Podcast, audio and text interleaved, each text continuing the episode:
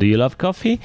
Well, that is an episode for you. So I interview the amazing Cristina Scocchia, CEO of Illy Cafe. And Cristina shared with me a lot of interesting lessons and that could be applied by any leaders out there. But primarily we focus on three things. The importance of going through a turnaround process with the right level of risk and courage. Second, the importance of responsibility, ethics, and integrity as a leader. And finally, why commitment is so important to drive results. Stay with me because that is an amazing episode, I can guarantee. So stay with me, Cristina, You'll love it. Hi, everyone, and welcome back to a new episode of the World Class Leader Show. In today's episode, by the way, is an episode I've been waiting for months to record it just because I know how busy is our guest today. But I'm very proud of having with us today Cristina Scocchia, the CEO of Illy Cafe. So, Cristina, good morning. Good morning, everyone, and thanks for the invite. Well, that's that's amazing. So, just to for those people that doesn't know much yet, Cristina. So, Cristina, after graduating with full marks in management of international firms in Italy, completed a PhD in business administration in University of Torino, and she started her career in Procter and Gamble where since 97 she held positions of increasing responsibility working on mature and emerging markets until she was appointed in 2012 as cosmetics international operations division leader with the responsibility of supervising the brands in her portfolio in over 70 countries throughout the world. From 14 to 17, she served as a chief executive officer of L'Oreal Italy, and she led the return to growth of the company in a challenging economic environment. From July 2017 to December 2021, she acted as well as chief executive officer of Kiko, a leading makeup company that she has led to a successful turnaround thanks to a business plan based on product innovation, digital transformation, and geographical expansion. And then, most importantly, since January 2022, she's the chief executive officer of Illy Cafe. So, for those people in the audience that love coffee, I'm sure that you heard about Illy, and I'm sure that you drank a, a very good cup of coffee somewhere in the world because Illy is such a has a global footprint. She was a speaker, lecturer in many national international conventions and conferences related to enterprise development, leadership, diversity, and sustainability. She's also a member of board of director of EssilorLuxottica, one of my clients, and Fincantieri, which is also chairman of the nomination committee. So, Cristina, that's this profile. I mean, how do you feel about just someone else reading your story? You, you, read, you read my story very well. I couldn't summarize it better. Uh, I have to say, my story began uh, several years ago at Bocconi. I was a young student, and one day there was a career day, and there was Procter & Gamble uh, talking back then. And I didn't want to go to this presentation. I said, okay, you know, I don't care. I'm not looking for a job now. I have still three years of university to go. But a friend of mine really wanted to go, so I accompanied her. And I got in love with this uh, beautiful company talking about meritocracy, talent, diversity, inclusion. And therefore, I wrote a CV back then and I sent it to Procter. And after a long selection process, I got a stage, an internship, and I was supposed to stay there only for three months. And I ended up staying at P&G for 16 years. And the best part of it is that I started the, the internship when I had still three years of university ahead of me, but they allowed me to study and work at the same time, which was nice. really important to me. So for three years, I was working in Roma from 9 o'clock in the morning up to 10, 11 o'clock in the evening because we didn't have iPhones. We didn't even have the BlackBerry in 97. And, and then I was running back home and study until 3 o'clock, 4 o'clock in the morning. So it was very intense, but it was the turning point of my career because then I ended up three years later with uh, my uh, university study. I, I got graduated and at the same time I got promoted at P&G and I was transferred to Geneva where I was uh, responsible for uh, all Europe first, then had the overall, and then little by little I had the chance to work in several different environments. And I have to say, I owe a lot to P&G because they took me as a young student and uh, they grew me as a manager to the type of manager I am today. And it's interesting because one of my best mentors in my in my life actually, he had a very similar um, career progression like yours.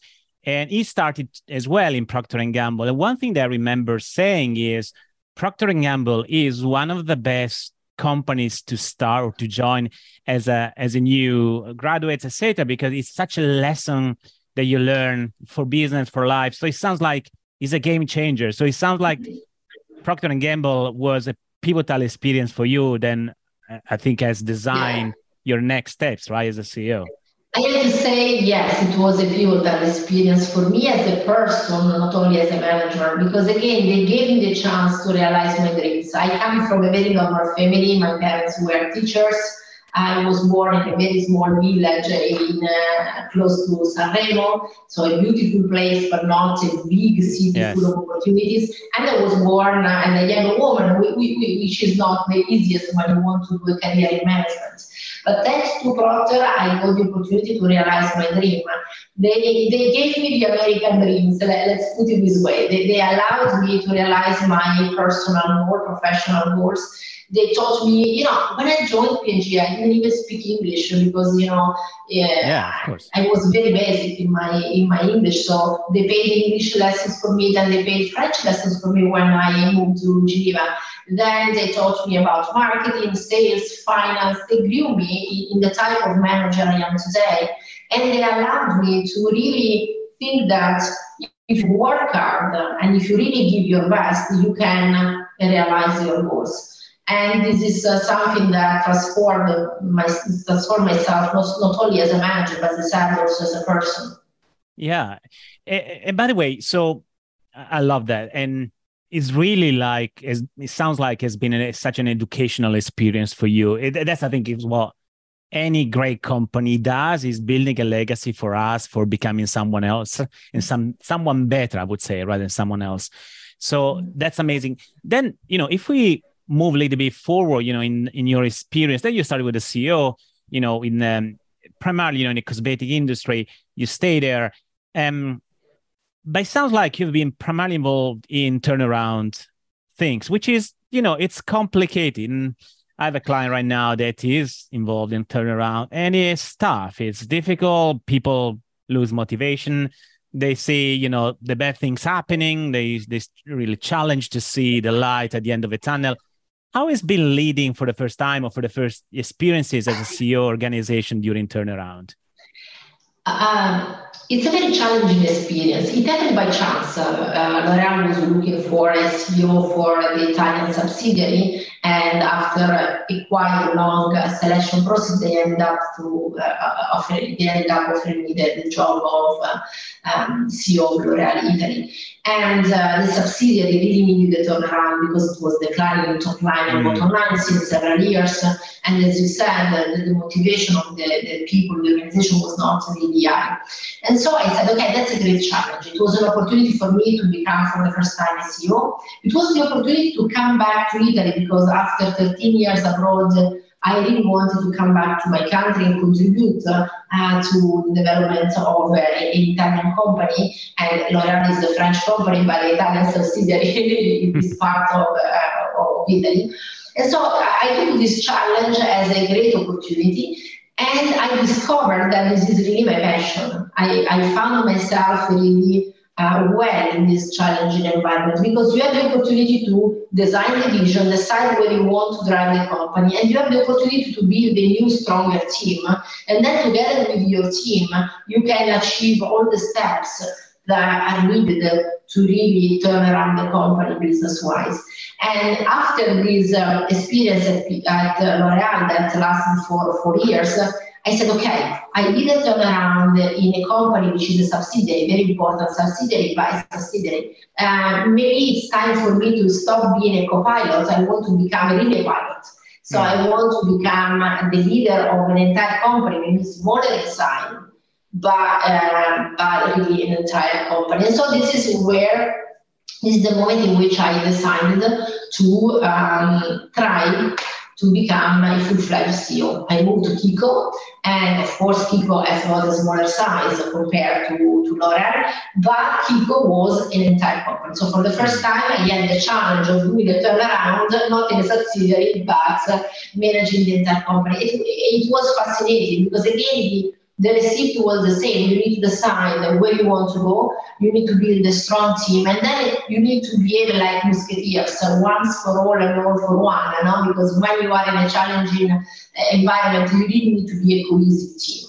And with this team, we, uh, we were able really to turn around the company, to conquer new markets, to expand the retail network, to, to turn around uh, the profitability. And it's um, it's um, tough uh, it's intense, but it's very rewarding. When you see a company that was struggling, or when you see an organization that was struggling, that comes back to growth. Yeah, that is because it's when it when it works properly, it's such it's, it, it, it has such a big impact on people on on the organization itself. So the rewarding is, is is very high. So I understand that, and it sounds like you have approached any turnaround with the right mindset, with the right attitude to make things better and not getting too much stuck into the weeds, how we say in English, right? So into the tactical elements of turnaround that could lead actually to be more into a crisis mindset rather than seeing, you know, a more strategic view for the future. So let's jump a little bit to the future, which is Illy Cafe, right? So first of all, for the audience, I'm strongly biased because I love Illy. So for me, it's uh, it's really something that is a, is a brand, but also is the quality of the organization and the product that is amazing. So what has been, you know, in the first that is more than a year now that you are in the role, as far as I understand, right? One year so now, yes. All right. So I'm curious about two things. So one is, let's start with this. What has been your focus in the first six months? Because many CEOs have a different approach for the first traditional six months. Do you have a specific objective to achieve, or you went a little bit with the flow trying to understand what what was the right area to make an impact or you were a little bit more prepared on that look i was uh, quite lucky because before becoming a ceo the ceo of Illy coffee i was part of the board of directors Andrea Illy asked me to join the board of directors uh, three years before, and so I knew the company. It was a different perspective because when you sit in the board sure. of directors, you have got a different perspective, you are not executive, but I quite knew the, the company and the organization. So I spent the first six months trying to understand um, the vision again, trying to understand the five years plan. For me, it's very important when I join a new organization or when I start managing a new brand to understand what is the legacy I want to leave behind. Mm. So I always ask myself, okay, first I need to understand the status quo. I need to understand the starting point. Where is the company now? Uh, where is the company now versus the competition versus uh, the market standards? And then I want to understand where I want the company to be in five years down the road. So, do we want to open more markets? Do we want to open more channels? Do we want to improve the organization? Do we want to step change the communication and brand uh, identity? And I think this is very important um, because, you know, if you want to be a good skipper, you need to know where you want to go, right? And so basically, uh, I spent the first six months doing that, doing the five years plan, and also starting to change the people. I think that when you mm. join a new brand or a new company, you always find very strong people, mm. people that are contributing a lot to the company, but you also find people that, for whatever reason, are not fitting anymore the vision you are developing, are not really providing that type of uh, competences, experiences. And so you need to strike the right balance between yes. bringing people with different perspectives and with fresh eyes and nurturing what you find. And during the first six months, I think this is the best period in which you can say, okay, what is my dream team? Who I want to keep and who uh, I want to change? Because it's yes. always important to strike the right balance between the two components and it's interesting because uh, to me a couple of observations from what you said. So one is being part of the board of directors has been incredible accelerator for you to understand better how you can make an impact in the organization which is i think massive especially for those people that are uh, becoming ceo but they're coming from a different context. It takes longer to have the proper assessment yeah. understanding about the business. That it sounds like that really helped you um, for the first months. And the second thing is you got the courage and the ability to decide quite quickly, you know, what you know what is the dream team that you want to have. And sometimes I have to say, so having worked with many CEOs, sometimes some CEOs they procrastinate a lot that decision. They tend to wait too long in order to make those changes, but because you know they have generally good faith about people, they they think that you know they can do it, they can do it, but sometimes you know they realize that you probably need another type of people around you, which is great, I think, for for being successful. So, Christine, I'm very curious. This is a question I asked to any CEO in my podcast. What is this aspirational future that you are building for Illy Cafe? I mean, it's a coffee, clearly, right? But I'm sure there is more than a coffee. So, what is the legacy that you want to leave? Imagine in three, five years' time, where people can say, Cristina made an incredible impact to Illy Cafe. Look, the objective of this mission is to list the company. The, the reason why I decided to uh, join Illy Coffee is because they really wanted to become uh, a listed company. And uh, an IPO is something I never managed in my life. And it's quite intriguing as an experience because you, you, you take a company which is a beautiful jewel and you need to increase the level of sophistication, the level of uh, strategic thinking, the level of uh, executional discipline in order to be ready for an IPO. And when the requirements are completely different, so you yeah, need to be ready for that. Exactly. When, when you are a listed company, you play in a different uh, tier. And therefore, there is the beautiful challenge of bringing up the best of the company, the organization, in order to achieve the listing. Well, that's that's brilliant. So, what is one thing that you can potentially say that is going to make a huge impact for you to get there? So, what is one area that you're focusing on right now that can facilitate or accelerate that you know the, the opportunity to get listed in a in the earliest time possible? Yeah, I think that the starting point is always the organization. You need to have a world class organization. Mm. You need to have people at every level of the organization and in every function that are really leaders, are really um, able to give the, their best for the company to, to succeed.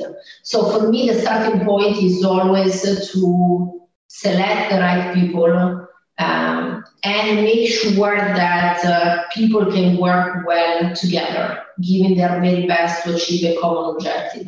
And it's important uh, to explain to the people that we are not here to achieve our own individual success. We are here to achieve a common goal because common goals common success is more important than individual success. We need to row all in the same direction if we want to achieve the same objective. And this is not important you know, in this way, you, you, you, you accelerate the listing of the company, of course, but you also enjoy more the time you spend working because at the end of the day, we really spend long hours in the office. Mm. We don't want to spend long hours with people fighting against each other, with people trying to emerge and to um, show that they are uh, the best of the best. We want to live in a nice environment where people are generous, uh, transparent, honest, ethical.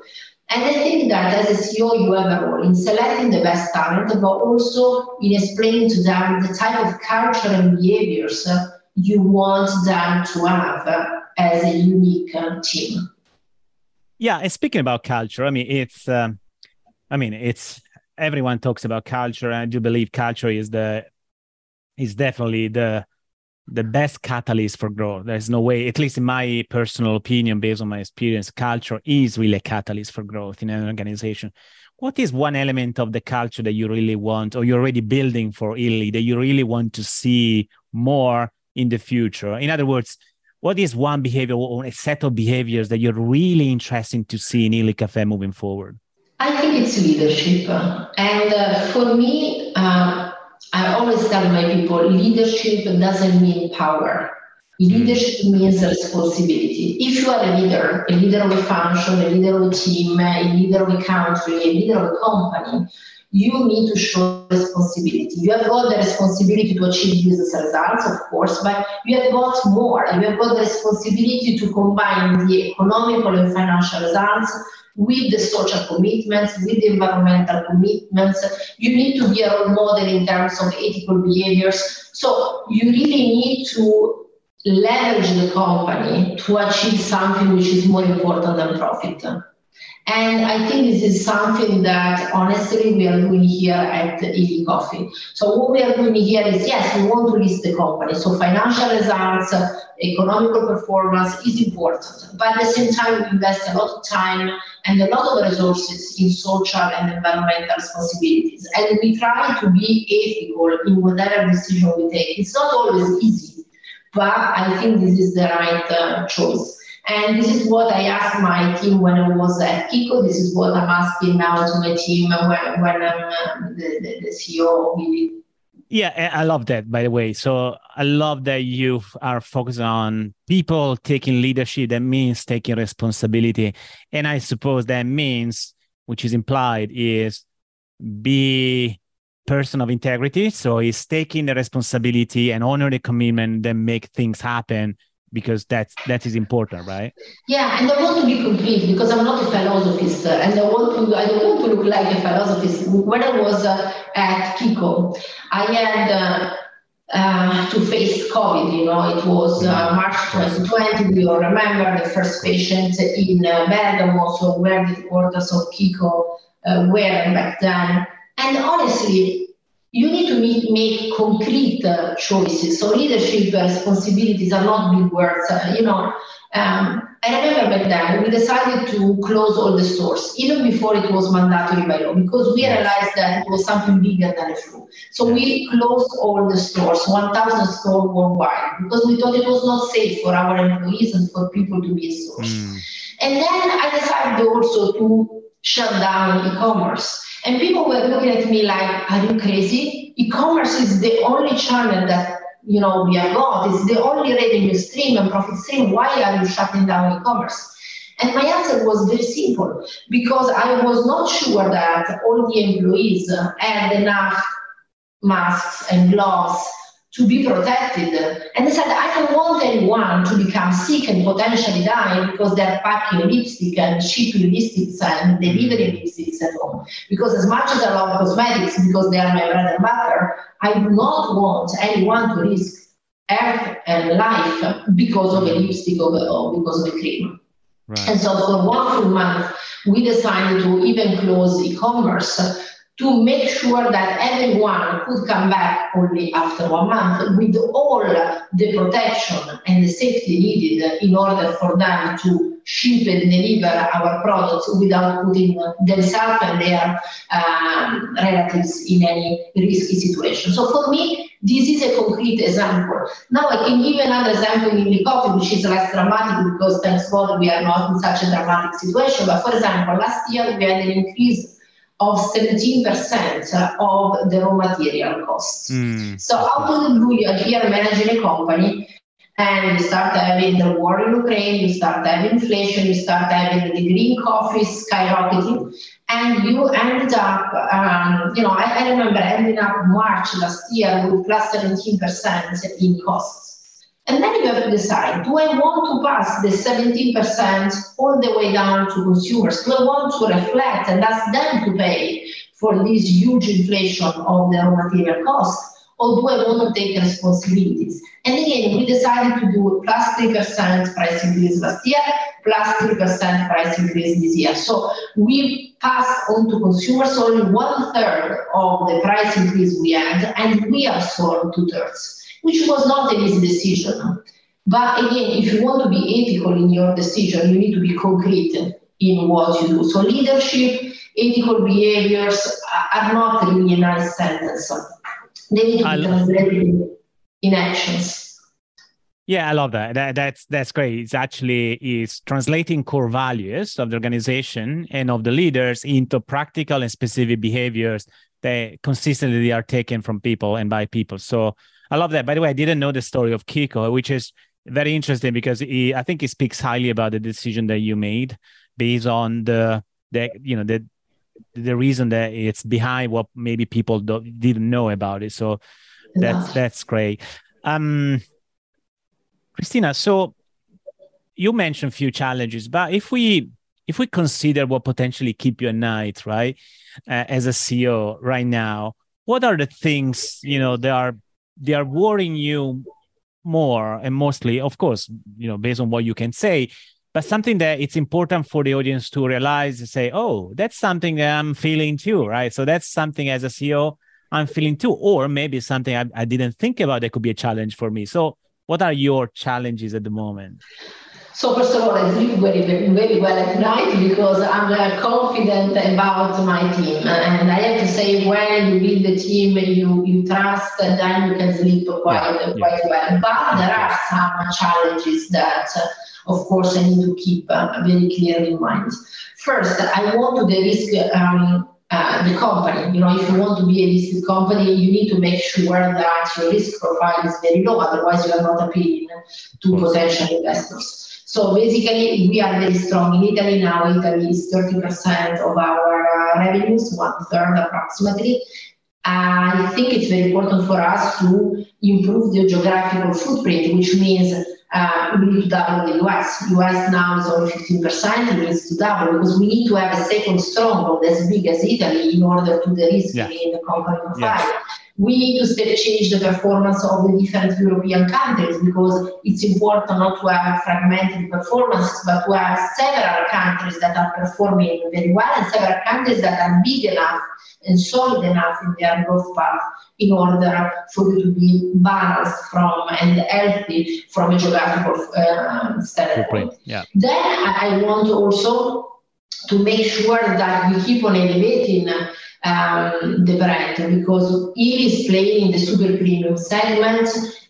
Illy is really the leader in sustainable quality, but we need to keep investing in this sustainability and in the quality. So uh, it's really important for us to build a strong, a strong communication, a strong communication that shouldn't be built on storytelling, a strong communication that should be built on story doing. So I'm worried about what is the right story doing, what I really need to do to preserve the leadership in quality and the leadership in sustainable quality. But then how can I translate what I'm doing in the best possible empathic communications so that people can realize what we stand for?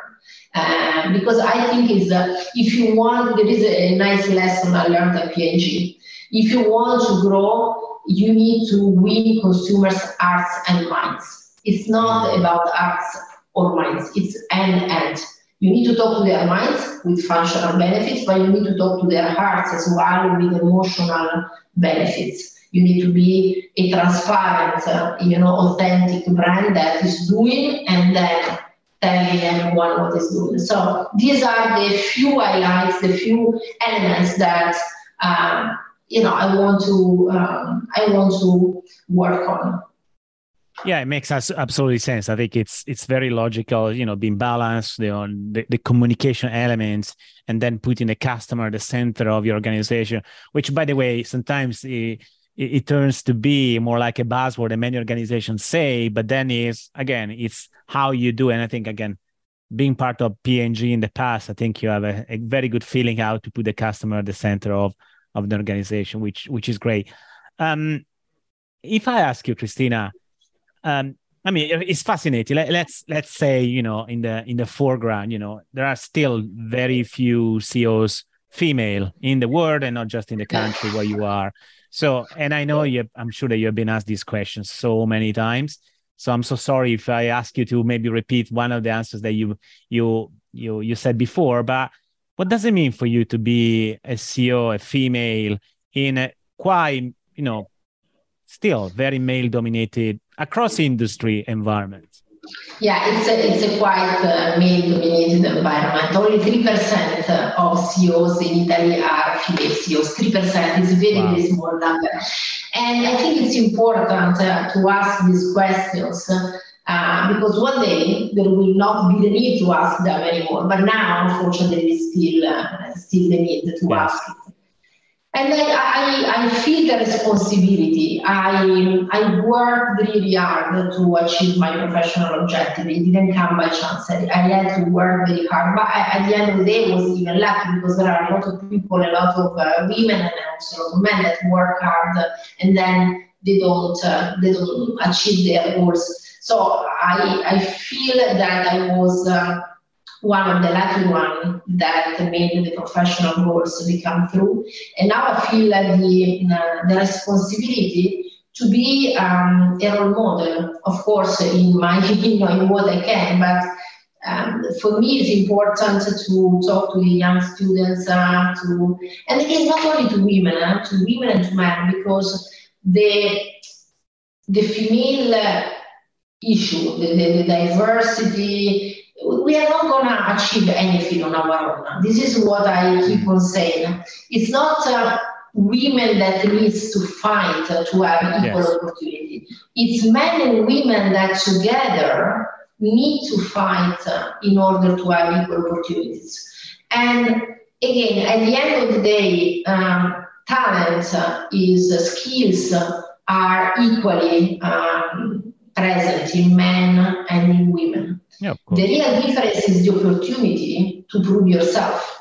Women are given less opportunity to prove their value. And this is why women do not get uh, to break the glass ceiling uh, many, many times. Very often we, we don't achieve our professional goals because we don't have the opportunity. So I spend really a lot of time and energy to try to fight for meritocracy. I do not believe that we need pink or uh, pink quotas or blue quotas or anything like that. We need to have meritocracy. We need to evaluate people, people, regardless their gender, regardless their social, economical, political. You know, we, we need to judge people based on uh, the talents they have, what they bring to the party. And if we treat people just based on merit, I think that we solve any issue because then we ended up having gender diversity and any type of, uh, of diversity. But it's not going to be an easy battle to win because when you start from 3%, the, the solution is not around the corner.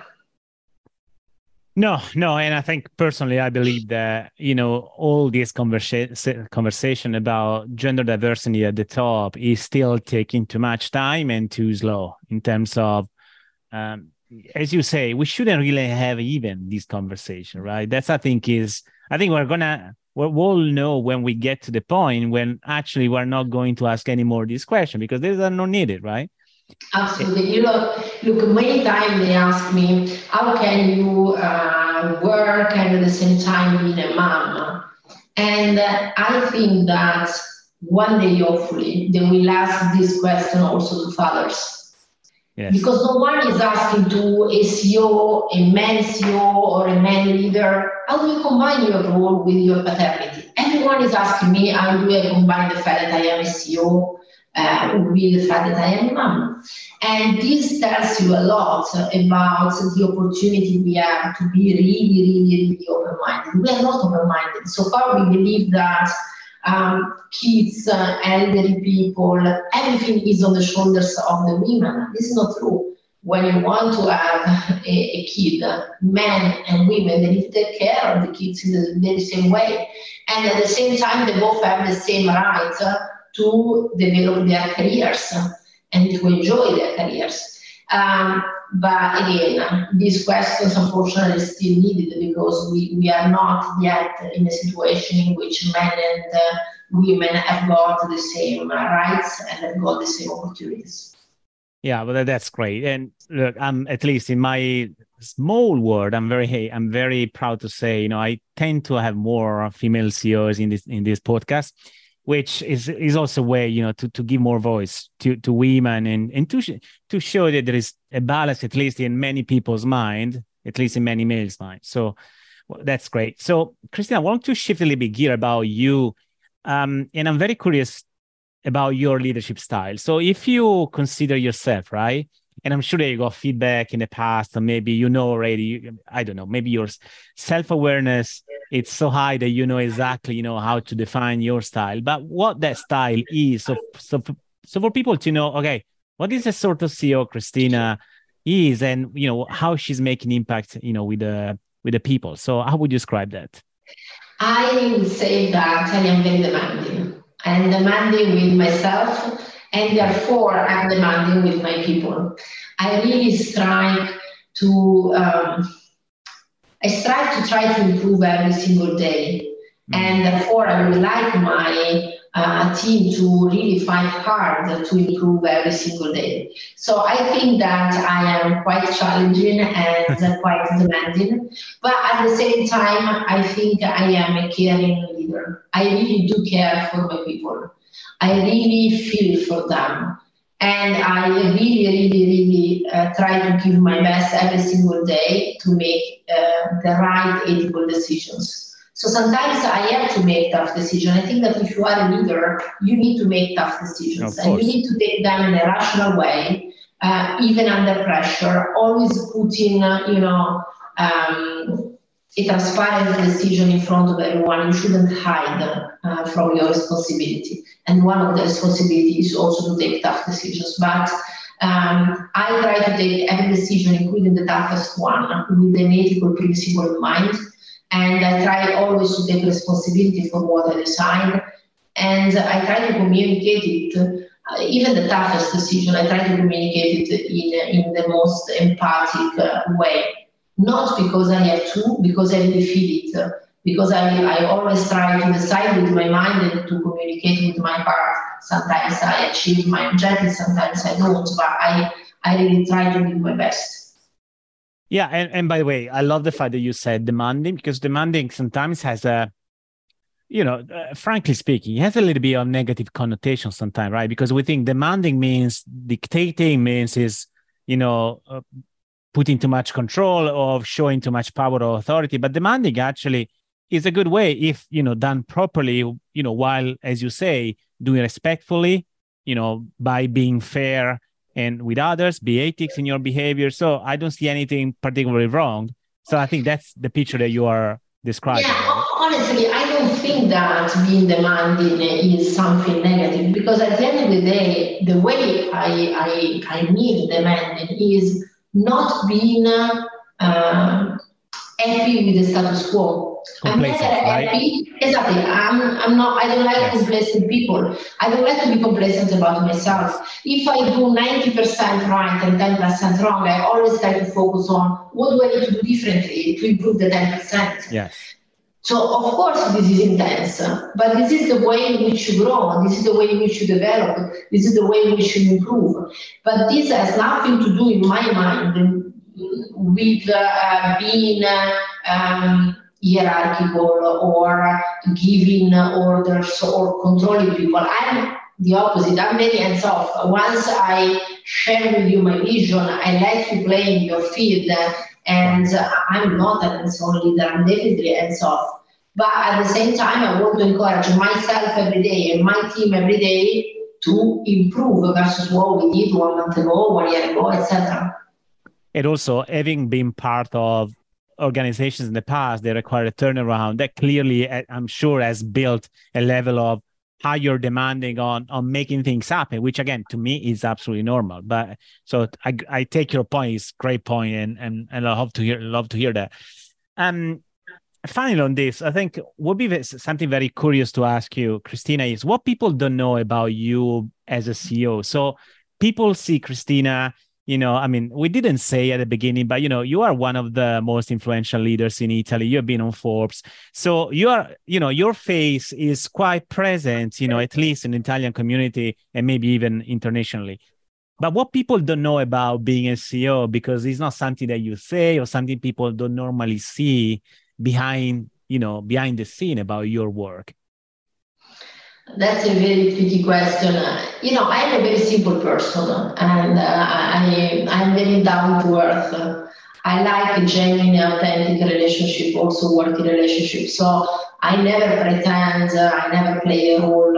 I try not to be arrogant, not to try, I, am trying not to be distant. So I'm trying to um, show myself uh, for what I am, strengths and weaknesses. Uh, I always say that I don't like to hide uh, my feelings. I don't want to be always in control. I don't want to always look perfect. I don't want always to look happy. Uh, when I'm happy, I'm happy. And when I'm sad, I'm sad. And there is nothing wrong in being CEO and having tough times and sharing them. There is nothing wrong in being a CEO and making mistakes and admitting them. So I always like to portray myself for what I am, with the plus and the minus. And uh, back to your question before, I think my team sees it uh, because I have no problem in admitting when I make mistakes. And I never, uh, you know, most of the time I really even like to, to share my failures because if someone can learn uh, from my mistake or from my failure, I'm so happy that they don't need to repeat the same mistake.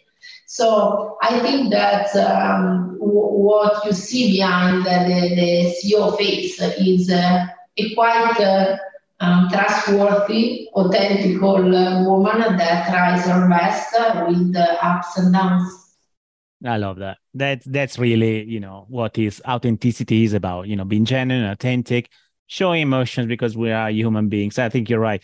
That that is the typical misconception of CEOs is no, these individuals with a lot of power, they mm-hmm. don't never show emotions. You know, they're like status, but that's not the case. So I, I like what you said. And by the way, I always say admitting failures and mistakes is not a sign of weakness, but it's actually really a sign of leadership. So I, I love the fact that you embrace that sort of mentality, which is great.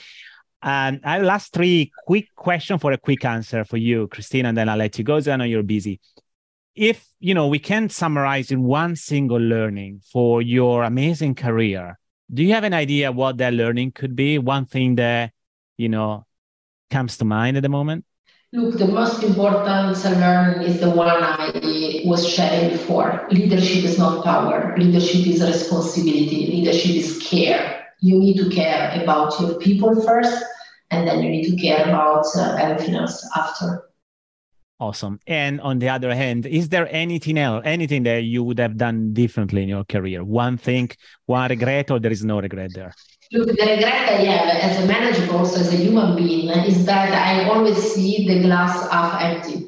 All right. And when you see the glass half empty, you want to improve and you get the energy to improve and yes. to fight harder and harder, but you don't enjoy what you achieve. So if I could give an advice to the 20 years old Cristina that I was when I had 20 years, I really wanted to, to be able to enjoy the glass half full more than I did in my life. I'm like you, 100%. So that is a great lesson for uh, that I, I really endorse because to me it's been always the same thing. It's been my challenge too. So I love, I love that. And by the way, I think we realize that always when we are in our 40s or 50s and not definitely when we are in the 30s, which is I think a problem to to feel, you know, happy, you know, in what we do. So yeah, great sign.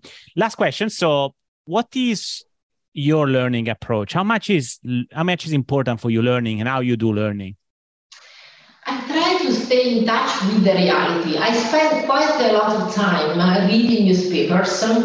I always start the day reading one or two Italian newspaper and uh, one international uh, newspaper because this opens up my mind to what's going on from a political, social, environmental point of view all around the world.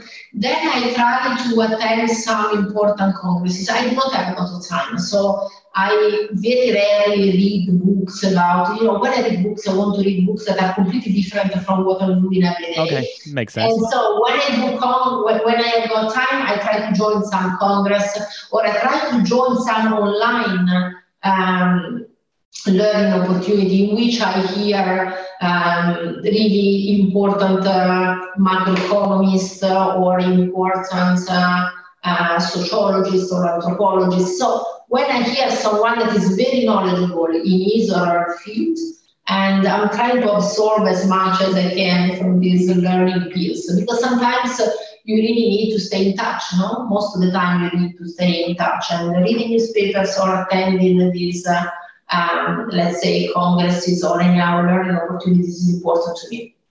Yeah, it's giving you a connection to the the reality, but also is uh, embracing different perspective about situation about things that you care of because yeah. you're that's what you're looking yeah just a couple of days ago I was um, listening to a guru of artificial intelligence you know, I'm not an expert in that field, but I was fascinated because for one hour, it was only one hour, I could focus on what he was saying. He's, a guru from the Silicon Valley, of course, and he was extremely knowledgeable and extremely inspiring.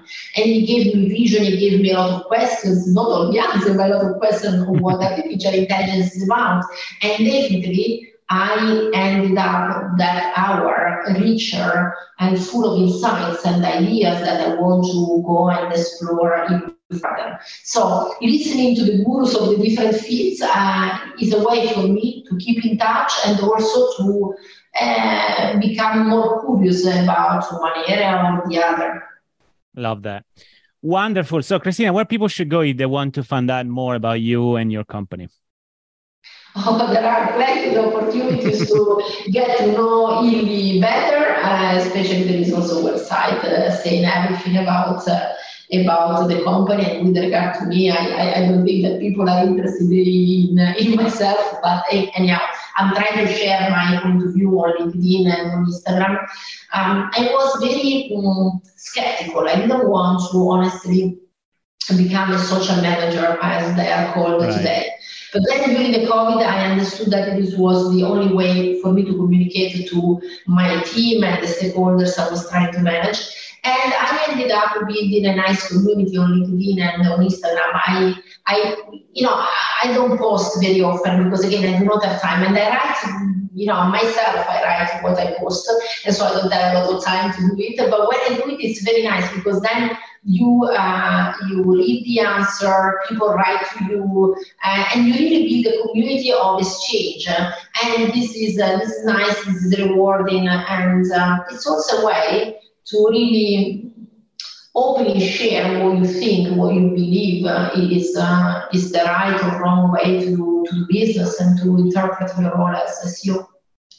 Yeah, and again, I endorse what you're saying. I mean, I'm uh, we met on LinkedIn, and because the the quality of your post has been always very high, and sometimes you know CEOs they tend to over promote their organizations. I mean, you're bringing your own perspective, which I think is something valuable, and I I kindly ask you to keep doing it because that is a great way for people to also to connect more and better with you and your company. So that's that's my suggestion to the audience follow Cristina because that that's really someone to to follow on on LinkedIn. Cristina, so thank you so much for your time. It's been uh, a fascinating conversation. I really like you know your openness and thank you so much for being with me today. Thank you very much for the invite and thanks very much for this uh, open conversation. Grazie.